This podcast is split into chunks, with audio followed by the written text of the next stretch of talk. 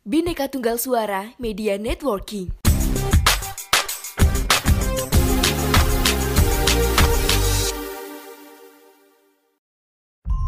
kasus kematian aktivis hak asasi manusia di Indonesia. Hari ini menjadi rekor penambahan pasien sembuh dan COVID-19. Utang Indonesia dari tahun ke tahun terus merangkak naik. Dosen dan aktivis Robertus Robert ditetapkan sebagai tersangka dalam kasus Isu kebangkitan Partai Komunis Indonesia kembali berembus jelang peringatan Hari Kesaktian Pancasila. Story for Life Investigation.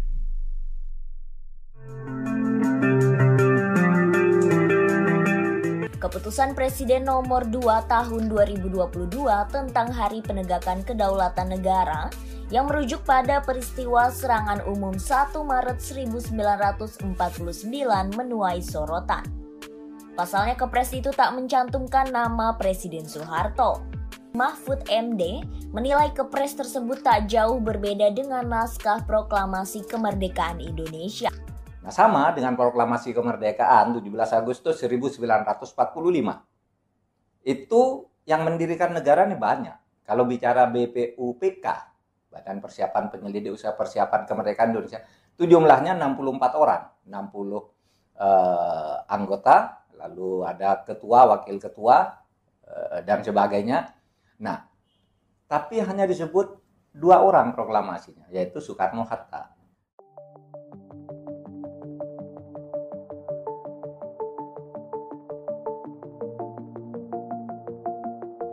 Pada tanggal 24 Februari lalu, Presiden Republik Indonesia mengeluarkan keputusan Presiden nomor 2 tahun 2022 yang menetapkan tanggal 1 Maret sebagai Hari Penegakan Kedaulatan Negara. Ini sebenarnya sangat lumrah, mengingat pemerintah kerap menjadikan momentum sejarah sebagai hari peringatan. Sebut saja 18 Agustus sebagai Hari Konstitusi, 5 Oktober sebagai Hari Jadi TNI, 10 November sebagai Hari Pahlawan, kemudian 1 Juli sebagai Hari Kepolisian. Lalu ada pula 19 Desember, hari di mana PDRI dibentuk sebagai Hari Bela Negara. Mengapa 1 Maret diperingati sebagai Hari Penegakan Kedaulatan? Keberadaan Kepres sebenarnya memberikan legitimasi tentang urgensi suatu peristiwa yang menunjukkan eksistensi dan kedaulatan negara Indonesia – yang dalam hal ini adalah peristiwa serangan umum 1 Maret tahun 1949.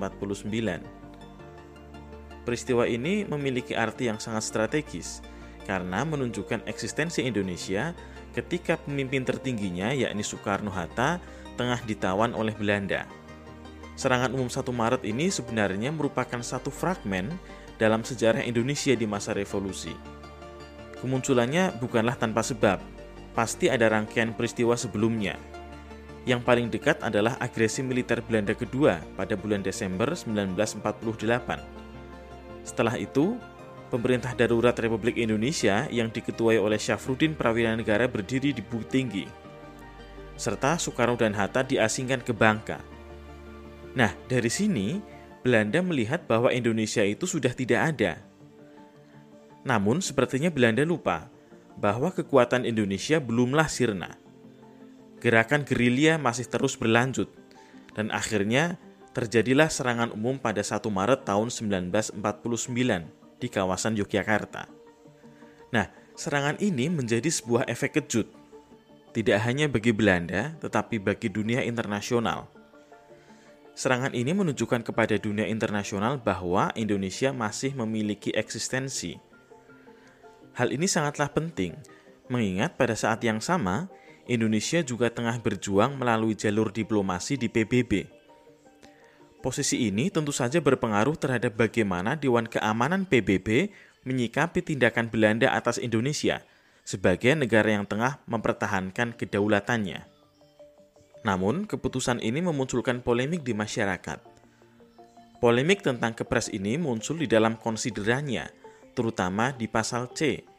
Di dalamnya dituliskan, bahwa serangan umum 1 Maret 1949 yang digagas oleh Sri Sultan Hamengkubuwono IX dan diperintahkan oleh Panglima Besar Jenderal Sudirman serta disetujui dan digerakkan oleh Presiden Soekarno dan Wakil Presiden Muhammad Hatta dan didukung oleh Tentara Nasional Indonesia Kepolisian Negara Republik Indonesia, Laskar-Laskar Perjuangan Rakyat, dan segenap komponen bangsa Indonesia lainnya. Inilah yang memunculkan masalah karena berpotensi melahirkan bias sejarah. Ada penilaian mengapa nama-nama tersebut yang dimunculkan. Mengapa nama Soeharto tidak muncul?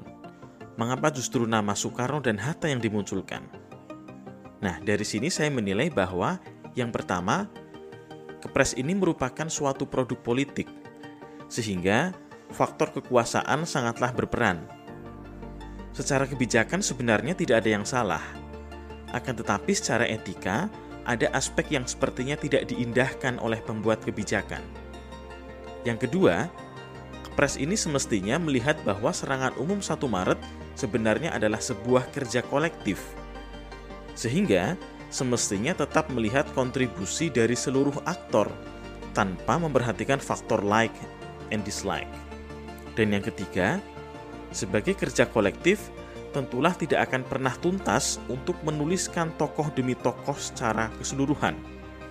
Oleh karena itu, semestinya di dalam konsideran tidak perlu mencantumkan nama-nama aktor secara tersurat, karena tentu saja berpotensi memunculkan bias. Nah, kemudian dari sini apa maknanya? Maknanya adalah bahwa peraturan ini menyiratkan kekuasaan politik hampir tidak dapat dilepaskan dari sejarah. Di satu sisi, kekuasaan politik tersebut masih melihat dari aspek like and dislike, sehingga sangat berpotensi memunculkan bias. Di sini ada kesan bahwa terdapat sosok yang ditonjolkan atau dikaburkan Inilah alasan penting kita untuk belajar sejarah, agar kita bisa tahu bagaimana duduk perkaranya dengan lebih jelas dan bisa bersikap kritis terhadap suatu keputusan.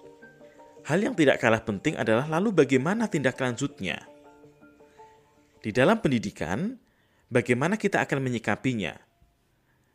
Nah, munculnya polemik di masyarakat mengharuskan pendidikan sejarah tampil secara lebih kritis oleh karena itu, kita perlu membangun kesadaran bahwa tidak ada satu narasi yang benar-benar bersifat final dan tunggal.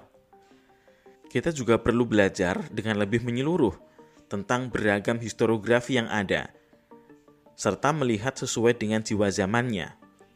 Oleh karenanya, level belajar sejarah tidak hanya pada ranah pengetahuan faktual, konseptual maupun prosedural, tetapi juga pada ranah metakognitif.